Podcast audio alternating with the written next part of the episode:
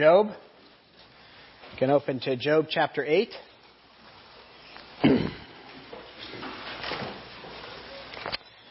I love this time of year. Isn't it a great time of year with the Advent candle and we're all anticipating things? It's the anticipation building. All we need is some snow. Right? I mean, we love 53 degree weather, but it would be really nice to have some snow.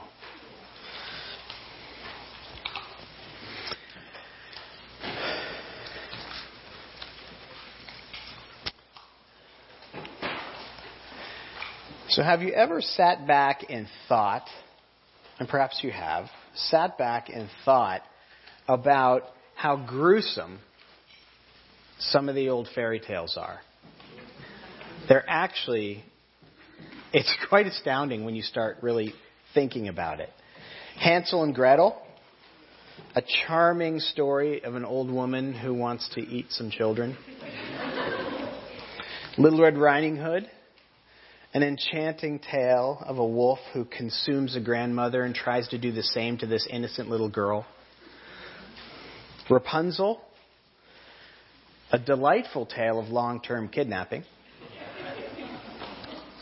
Cinderella, a lovely tale of such vanity and greed that these sisters are willing to cut off the ends of their feet in order to get it. And that bled over into some of our childhood Disney movies as well, excuse the pun. Like 101 Dalmatians. Have you ever thought about this? Basically, a story of a woman named Cruella de Vil who wants to make a fur coat out of little sweet little puppies. And when you think of it, it's, it's actually something that you shouldn't show your kids. But I don't know about you. Maybe I'm a little thick. Maybe I'm a little slow. But I never actually got the play on words that Disney was doing in her name. I never got that until like I was in my 30s or something and watching it with our kids finally it, it dawned on me. I mean, they, Cruella de Vil is, is, is cruel devil. They were actually telling us something about her character in her name, hidden there. Today we come to Job's second comforter, or so called comforter, Bildad. Now, his name doesn't tell us anything about his character, but his words sure do. He counsels Job in chapters 8, which we're going to read today, in chapters 18, and then again in chapter 25. And they get progressively shorter as he counsels Job. He could best be described, maybe, as the scholar of the group and he approaches Job's suffering in kind of a cerebral manner. Maybe even cold, as we'll see. To the point that some commentators actually call him Bildad the, br- the Brutal. Bildad the Brutal. Look with me at chapter 8 in the book of Job as we look at Job's second counselor and how he speaks to Job, how he comforts, how he counsels Job. God's word starts there in verse 1. Then Bildad the Shuhite answered and said, How long will you say these things, and the words of your mouth be a great wind? Does God pervert justice? Or does the Almighty pervert the right? If your children have sinned against him, he has delivered them into the hand of their transgression. If you will seek God and plead with the Almighty for mercy, if you are pure and upright, surely He will rouse Himself for you and restore your rightful habitation. And though your beginning was small, your latter days will be great. For inquire, please, of bygone ages, and consider what the fathers have searched out. For we are but of yesterday and know nothing, for our days on earth are a shadow Will they not teach you and tell you and utter words out of their understanding? Can papyrus grow where there is no marsh? Can reeds flourish where there is no water? While yet a flower and not, and not cut down, they wither before other plants. Such are the paths of all who forget God and hope of the godless that perish. His confidence is severed, and his trust is a spider's web. He leans against his house, but it does not stand. He lays hold of it, but it does not endure. He is a lush plant before the sun, and his shoots spread over the garden. His roots entwine the stone heap. He looks upon the house of stones.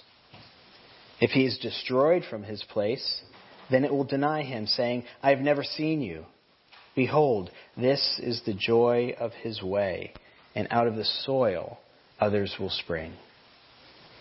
Behold, God will not reject a blameless man, nor take the hand of evildoers. He will yet fill your mouth with laughter, and your lips with shouting. Those who hate you will be clothed with shame, and the tent of the wicked will be no more. Oh, Father God, I ask you again to help us understand this. Send your Spirit. And Spirit, we implore you as we continue to work through this wonderful uh, holy writ of, of Job that you will illuminate the words. Help us in our understanding. Only you can help us, Lord. Otherwise, these are just black ink on white page. We trust in you and we give ourselves to you this morning. In Jesus' name, amen. Bildad is easily the coldest and most, and most emotionally distant of the three friends that come to counsel and comfort Job in what Eliphaz has said and what Zophar will say as we look at it, we hear glimpses of empathy. We see parts of sympathy, but not with Bildad. Almost to the letter, Bildad is this cold, distant, cerebral counselor.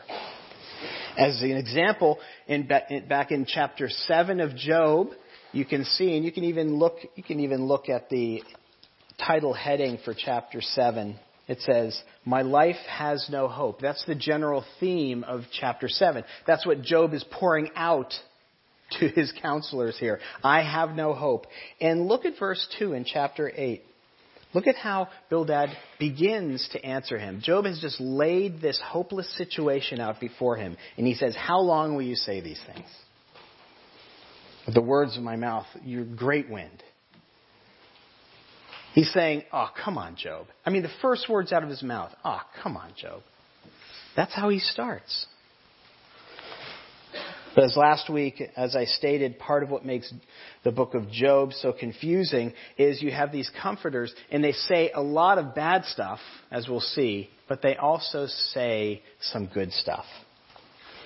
For example, in Bildad's third speech in chapter 25, he says this how then can a man be right before God? Good question. How then can a man be right before God? How can he who is born of woman be pure? Behold, even the moon is not bright and the stars are not pure in his eyes. How much less man who is a maggot, the son of man who is a worm? I mean, he's certainly using some strong language here, but he is basically explaining to Job that he's a sinner. That's basically what Bildad is saying, using strong language for sure. But he's rooting his argument in the truth. Now he might come to some, he's, coming to wrong conclusions as all of Job's counselors do. But the root of it is true. Job, you're a sinner. Now, as we have seen with Eliphaz, as we will see with Zophar, Bildad also has that bad theology that this if then theology, right? You are a sinner, thus God must be punishing you for sin, right? We've covered that. And we'll cover that again and again as we look at Job's comforters. They come to wrong conclusions, but he's saying something true here. Job, you are a sinner. People everywhere are born sinful from birth. We can't avoid that truth, he's saying. And that's, that's true. That's just true. A study done by German scientist Jan Souman proved that humans being, human beings simply can't walk in a straight line. Souman blindfolded his subjects and asked them to walk for a distance in a straight line. Without exception, people couldn't do it, no matter how long or how short, until they were shown their path. They wouldn't even admit that they didn't walk a straight line until they were shown their path. Souman concluded, there's just something about our inner orientation that causes us to walk in a crooked way. It's a great definition of original sin.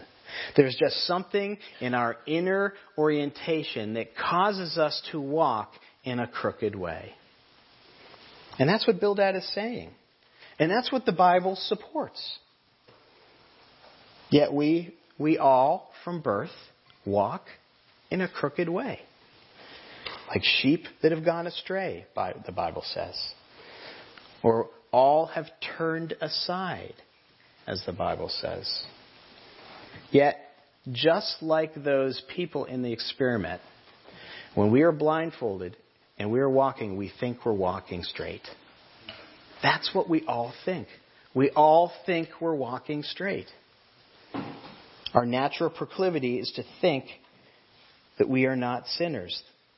Our natural orientation that we are born with is also that we deny this sinful part of us. That we think we're basically good. In other words, we're blind to our own crookedness. But as Bildad reminds Job and us, how can he who's born of woman be pure? That's what he's reminding Job. And the answer is we can't. We can't. The only reason any of us in this room have any objectivity to say that we are a sinner is because God of God's immeasurable grace in our life. The only reason that you're sitting here and can admit that you walk crookedly is because of God's grace. The Holy Spirit coming and taking that blindfold off so that you can look back at your path and go, oh my goodness, I thought I was walking straight, but I wasn't. One of the most illuminating verses about this is found in 1 Corinthians 2:14. I remember reading this maybe 25 or 30 years ago, and it, it just dawned on me. This was one of the verses the Lord used to actually help me understand original sin. Paul there writes, The man without the Spirit does not accept the things that come from the Spirit of God, for they are foolishness to him. And he cannot understand them because they are spiritually discerned. Brothers and sisters, the only reason you're able to see your crooked way is because the Holy Spirit has taken the blindfold off. The only reason you can say that. So that we can see our need for a Savior outside of ourselves. So that we can reach out for the forgiveness found in Christ because we see how we have turned aside. So that we can repent of our sins. That's where it leads. And that's, that's another aspect of, of what Bildad says that's really good. He encourages Job to repent. Did you see it in verses 5 and 6? Look down with me. He says, If you will see God and plead with the Almighty for mercy, if you are pure and upright, surely then he will rouse himself for you and restore your rightful habitation. Bildad is encouraging Job because you're sinful, repent. This is a good thing, Bildad is saying. Evangelist Curtis Hutson said, There's no doubt that all men from Adam, that all men from Adam uh, have to repent in order to have a right relationship with God. The importance of repentance is demonstrated by the fact that men of every biblical age preached it. And Bildad is preaching that in one of the earliest books, at least in the setting, that has ever been written. Repentance is the foundation of the Christian life. I mean, that's what Jesus came, his first words in Mark. Do you remember? Repent and believe, for the kingdom of God is at hand. His first words, when asked uh, by the people that were cut in the heart at Pentecost what they should do, what was Peter's first words? Repent and be baptized. When Paul was preaching to the Athenians in the Areopagus, and he, he told them that now men, uh, God is declaring to all men everywhere to repent. It's the first step. Once the blindfold is taken off, once you look back and see your wandering way.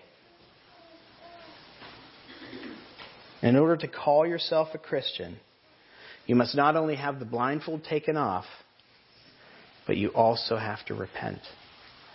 Brothers and sisters, there, there are people that, that might say, I'm a sinner, but have never repented. There are people that can see perhaps their, their crooked way, but they've never repented. They're not saved. Repentance is the first step in salvation. Repentance is not also not only the, the first step in justification, in salvation, but it's also the continual step, the continual life, if, if I will, of you as a Christian. That has to be part of your daily life. If you ever want to grow deep as a Christian, if you ever want to mature as a Christian, if you ever want to, to have the burdens taken off, if you will, through life as a Christian, you have to have that, that discipline in your life of repentance. We call it around here a lifestyle of repentance. Speaking on the evil of the Catholic practice of indulgences and the necessity of personal repentance, the reformer John Wycliffe wrote this Covet not your neighbor, neighbor's goods, despise him not, slander him not, scorn him not, backbite him not. But many think if they give a penny to a pardoner, they shall be forgiven.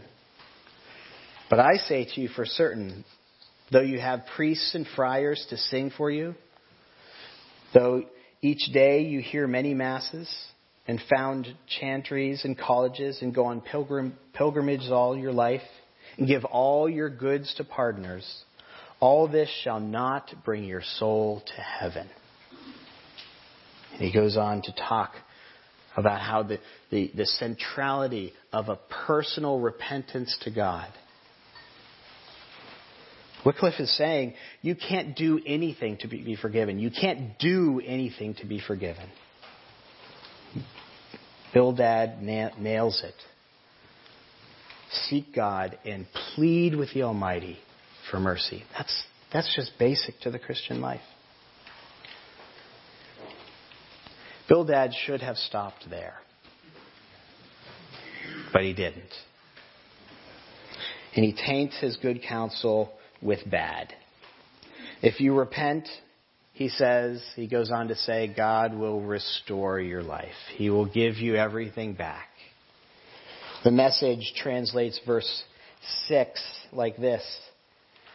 If you're, if you're as innocent and upright as you say, it's not too late.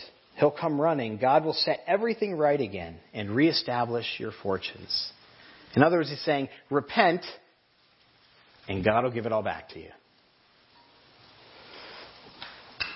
And in saying that, Bildad kind of outs part of our hearts, doesn't he?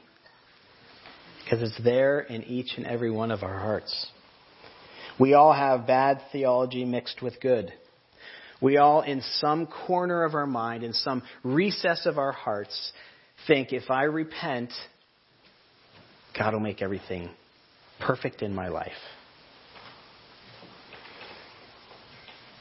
He, like us, sees it as cause and effect. As a matter of fact, in verse 11 of chapter 8, Bildad is giving examples of that. And he says, Can papyrus grow where there is no marsh? Can reeds flourish where there is no water? You see, Bildad is saying it's cause and effect. You repent, God owes you. I do this, you do this, you do that, God. Right? It's again this, this part of our hearts that is quid pro quo. I do this, you do that. That's the deal, right? That's certainly the foundation of the Catholic Church and what they teach of penance.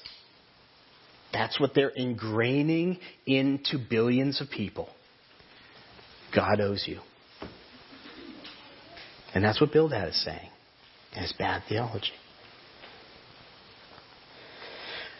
However, let's not throw rocks in a glass house. That's part of our thought process as well. The Bible tells that if you repent and plead for mercy, that God is just and faithful and will forgive your sins. That is the promise. He will forgive you. But it doesn't promise, He never promises to make your life easy. He never promises, I'll give you everything back. He never promises, you do that, I'll do this. But in each of us, there is a little quid pro quo theology.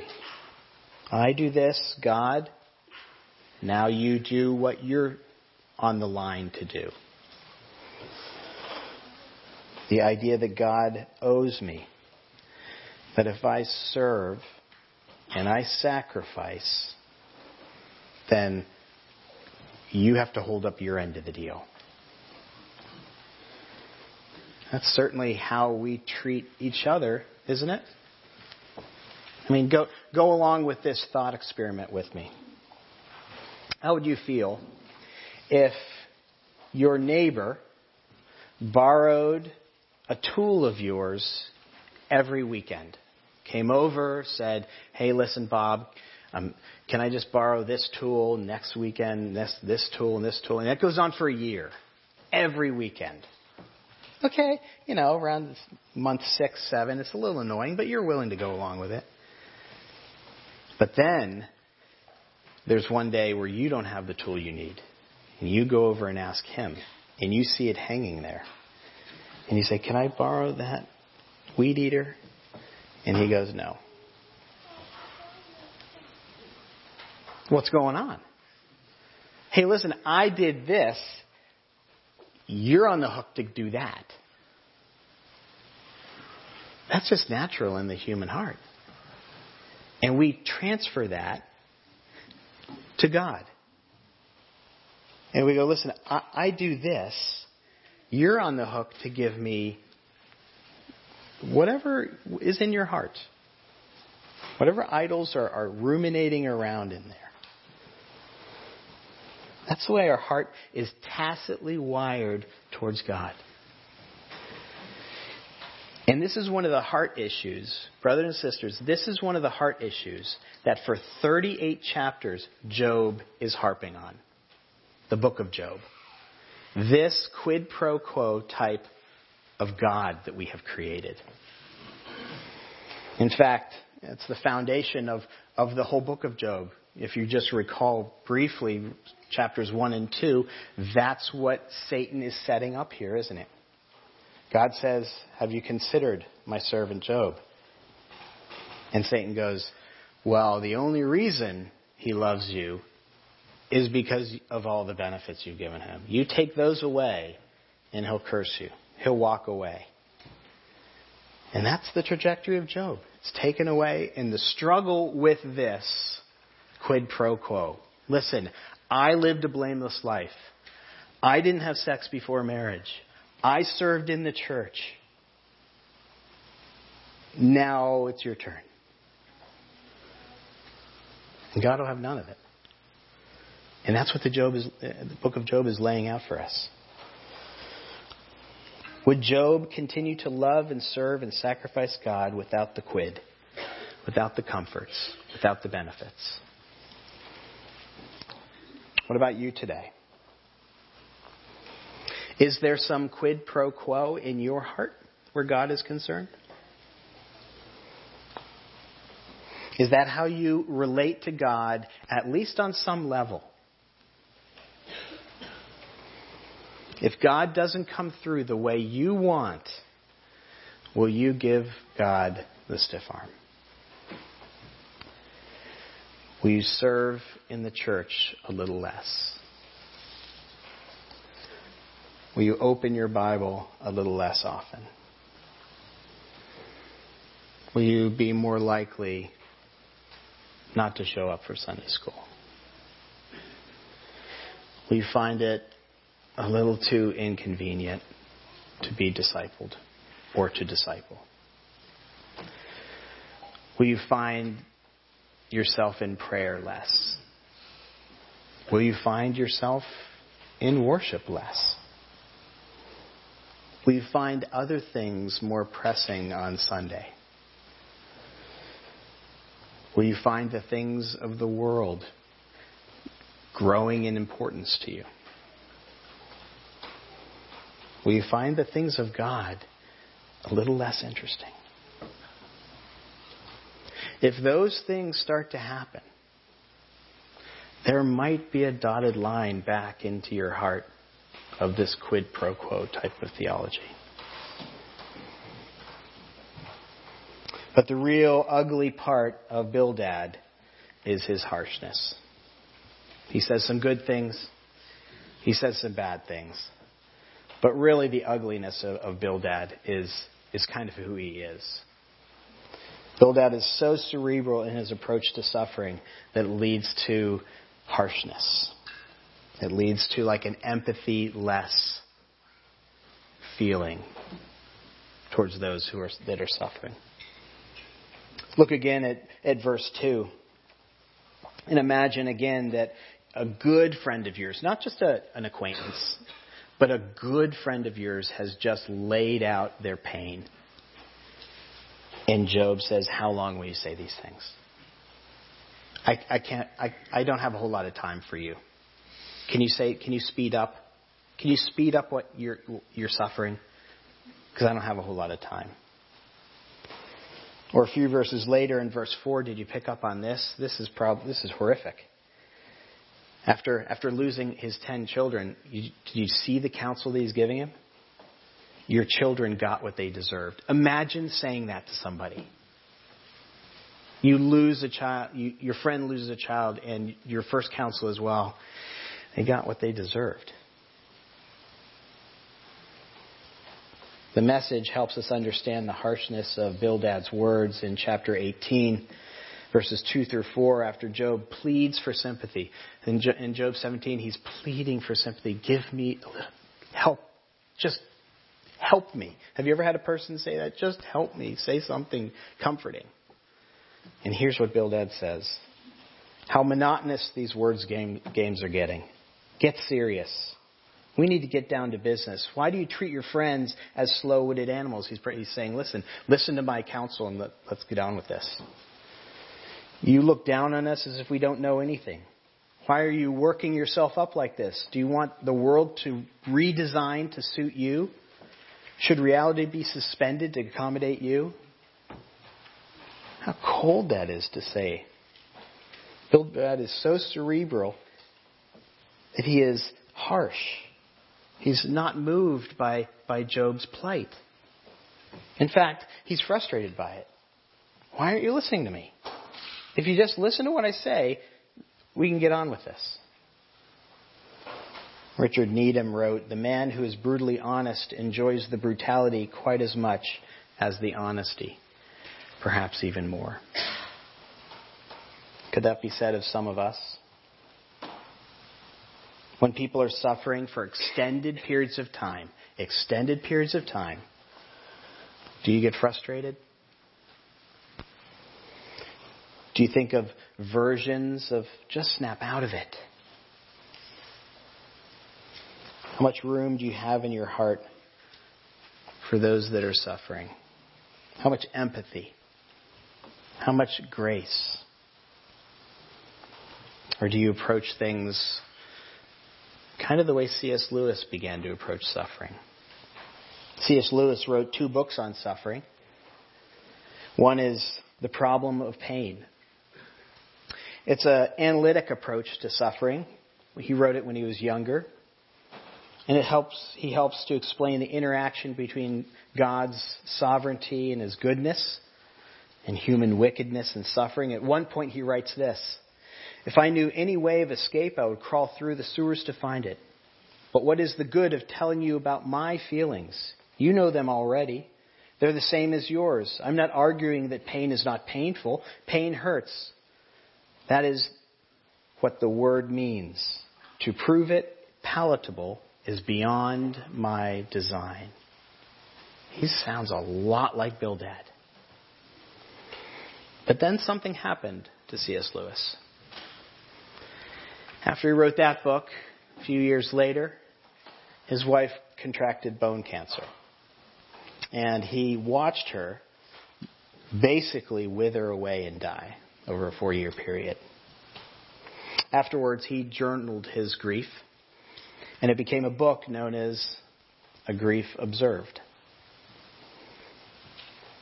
And that book is a lot different than The Problem of Pain. A Grief Observed reads a lot like Job. It admits that there are no easy answers to suffering, that you can't fall back on easy platitudes and right, righteous accusations about hidden sin. In fact, it was so raw and emotional and honest that he was ashamed to publish it under his own name, so he published it under his pen name, N.W. Clerk. He only put his name on it, ironically, after a number of well meaning friends took that book and gave it to him to help him in his own grief. But it took a tragedy, it took suffering to change the cerebral approach to the heart approach. Let me ask you a question. Have you ever entertained the thought that God has put some suffering in your life to do just that. Not just to sanctify you, He's going to do that. But so that you can help somebody else. Because that's a big category in Scripture. And we read about it specifically in 2 Corinthians 1 when Paul writes, Praise be to the God and Father of our Lord Jesus Christ, the Father of all compassion and the God of all comfort, who comforts us in our troubles so that we can comfort those in any trouble with the comfort we have received. That's one of the divine reasons for suffering. When we suffer, we tend to curl in, right? But God is saying no. Yes, it's for you, but it's just as much for others. He does it to soften our hearts towards others who suffer. Because I'm guessing that there are people like me in this room that can just kind of walk a, right by people.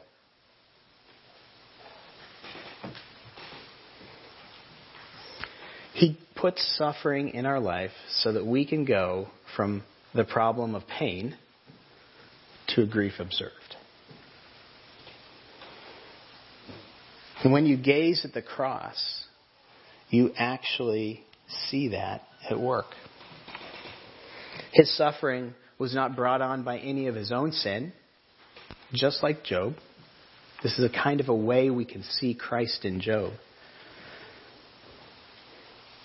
His suffering was not brought on by any of his own sin, but his suffering that he went through was for us, was for others. Perhaps there are a few Bildads among us today. And I hope that as you read Job and you see Christ in Job, that you will go from the analytical problem with pain and have your heart changed so that you can observe grief in others. Let's pray. Father God, we thank you for your word again. And Holy Spirit, we are just in your debt for bringing it to life. And we ask you, Lord, that as we have heard about the hardness of heart of Bildad towards suffering, that you have softened our heart towards others that suffer. In Jesus' name, amen.